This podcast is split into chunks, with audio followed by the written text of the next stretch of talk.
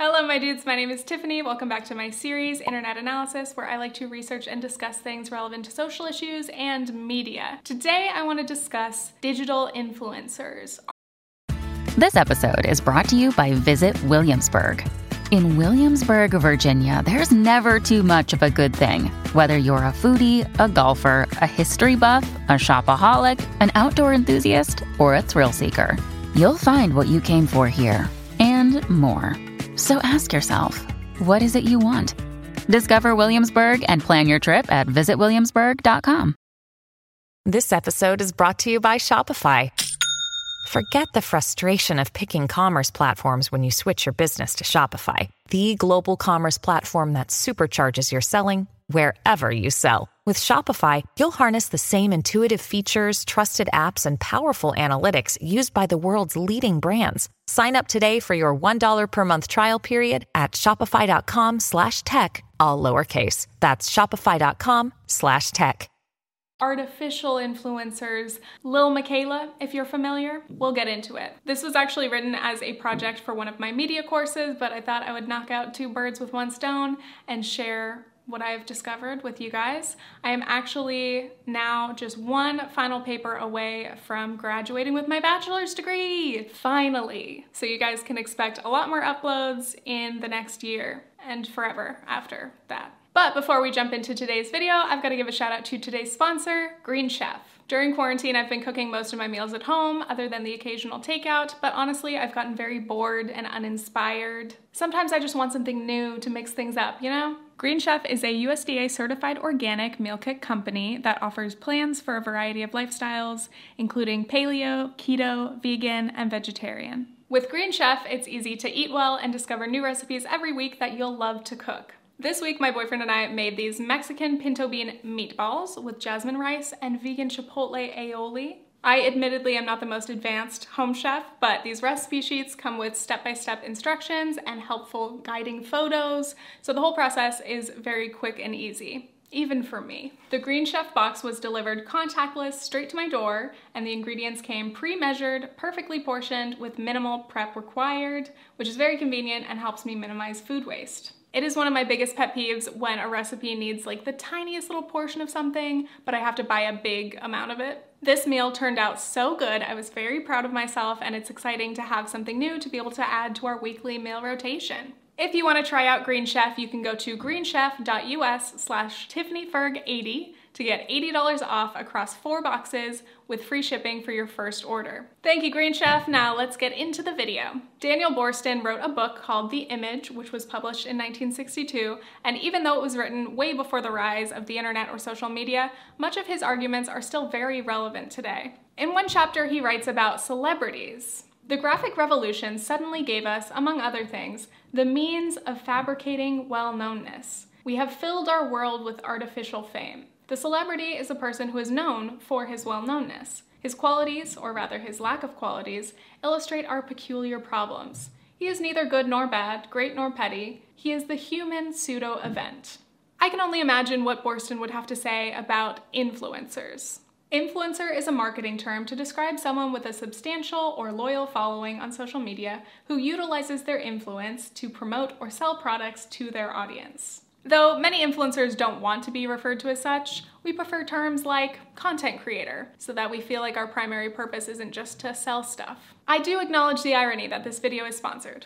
To many, the very concept of influencers is fake, contrived, meticulously planned, candid content, orchestrated to be relatable, which, yes, filtering your life through any sort of medium does take away some reality or authenticity. Can anything in the digital universe be 100% real? Anyway, it can be difficult for all of us users of social media to grapple with what's real versus fake online. Instagram versus reality. Social media apps such as Instagram are all about images. There are clear ideals about how we're supposed to look or how our pictures are supposed to be taken or what our feed should look like. There's a lot of pressure to be aesthetic. We know that social media is not real, but there are very real pressures to present our best selves and we really do compare ourselves to what we see. You might become anxious that you're not as attractive or successful as other people you are exposed to, even as you're harnessed by the system to make someone out there feel the same way. This is even more complicated with the popularization of things like beauty filters and Facetune, which I made videos about a few years back if you're interested.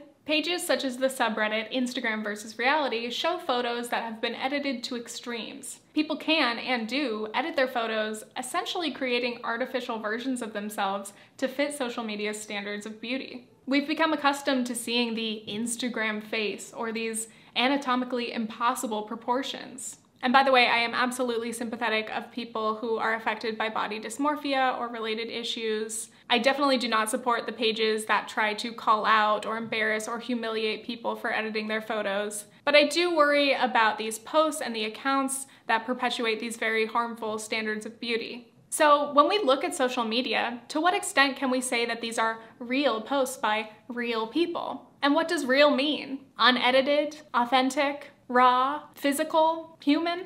Well, it doesn't get less real than artificial influencers.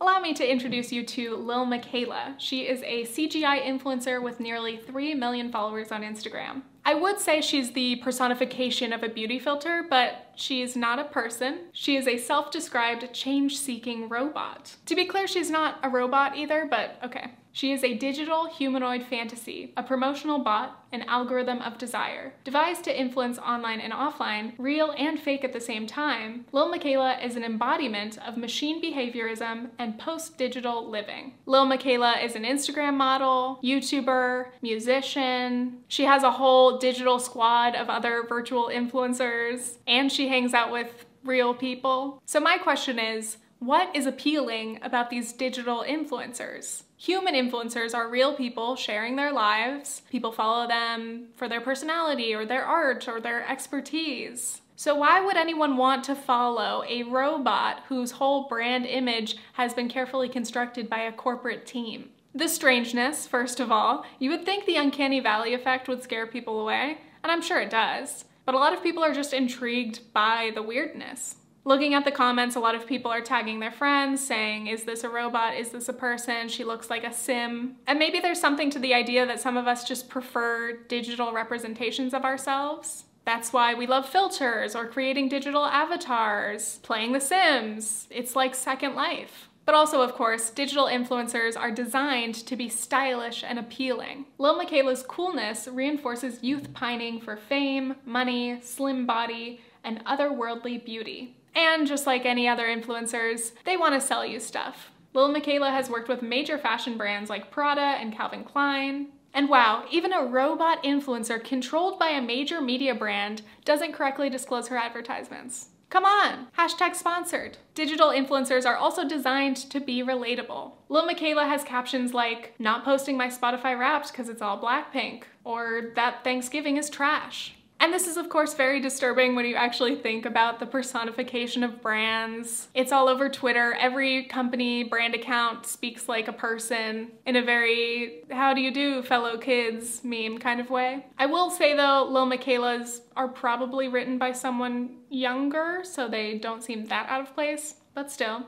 Moving on, these virtual influencers are also self proclaimed activists. Lil Miquela promotes voting and BLM. She donates to fundraisers. I found this influencer named Noonoouri, whose bio says digital character, activist, vegan. She did a sponsored post for Boss Alive fragrance. Yes, the irony. I was looking through her Instagram stories and seeing all of this activism, and it is actually just such a weird neoliberal nightmare to see a character's account run by a brand trying to include Black Lives Matter as part of its image, as part of its branding. On the surface, of course, this seems like a good thing. It's promoting important information, trying to raise awareness. But again, this is all carefully orchestrated and part of branding the image of an avatar that does not exist. Look at this. The irony of a digital being posting hashtag we are all the same. Like, who is behind these characters? Who is potentially digitally cosplaying as a BIPOC avatar? So many questions. Noonoouri also posted, please, we are all humans. Is this a joke? Or is this actually a very subversive satire about performative activism? Well, at least you could say that's potentially better than another digital influencer named Bermuda, who apparently was created as a pro Trump robot supremacist. Hello, darkness, my old friend. This really is a nightmare.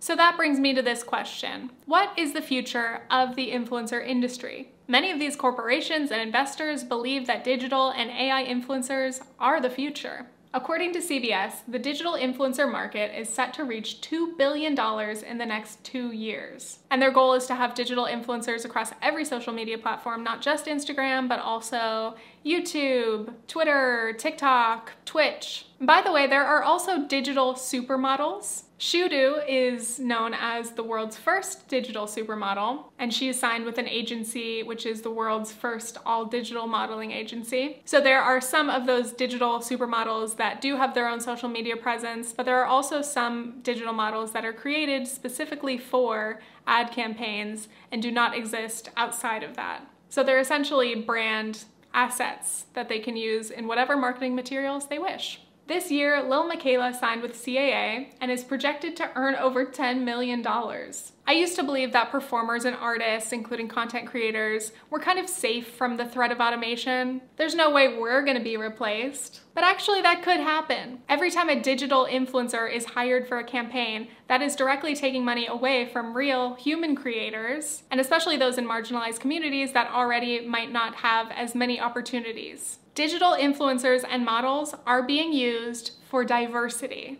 These brands want to represent BIPOC, LGBTQ, body positive people. They want to have an inclusive image. So why not just hire real people who actually embody those identities? Just just an idea, just a thought. I'm getting heated.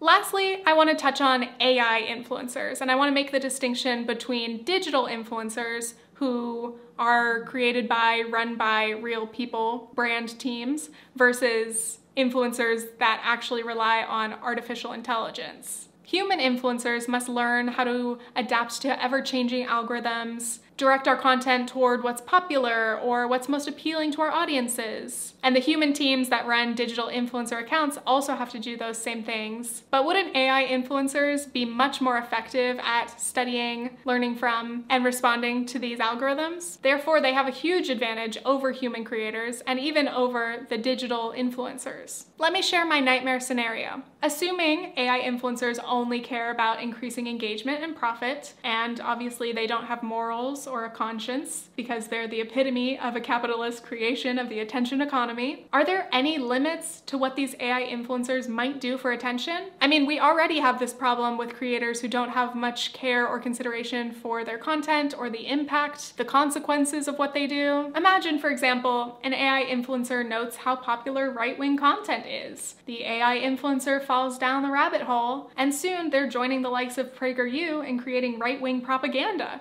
Why? Simply because it feeds engagement and growth, and that's the bottom line. And actually, something like this has already happened. Microsoft launched a chatbot named Tay in 2016 that was designed to tweet like a teen. It was taken offline about a day later after it began tweeting out racist and sexist remarks that its AI picked up from interacting on Twitter. In conclusion, I have raised just a few of the concerns that I have about these digital influencers and the impacts that they may have and not just selfishly because they might take my job. And right now it might be obvious which influencers are digital. They might look like a sim, or maybe their bio says robot. But many digital influencers today, and certainly more in the future, will be able to seamlessly blend in with other real human creators. Legally and ethically, I think it's very important that these digital beings must disclose themselves as such, especially if they're selling anything. We also have to remember that young children are also encountering digital influencers like Lil Miquela. Of her millions of young followers, how many of them are fully conscious of her misrepresentation? Truth in Advertising, the industry watchdog, is calling for FTC reform. Consumers deserve to know whether a recommendation is coming from a corporate team or literal AI rather than a person. There's much more to say and explore about the potential impacts of these digital influencers or AI creators but that is beyond the extent of this video essay. So that is my video. It's much shorter than my usual content because this project was limited to 10 minutes. I added some extra stuff for this YouTube version, but yeah, that's, that's my project. I was really glad to be able to do at least one video project.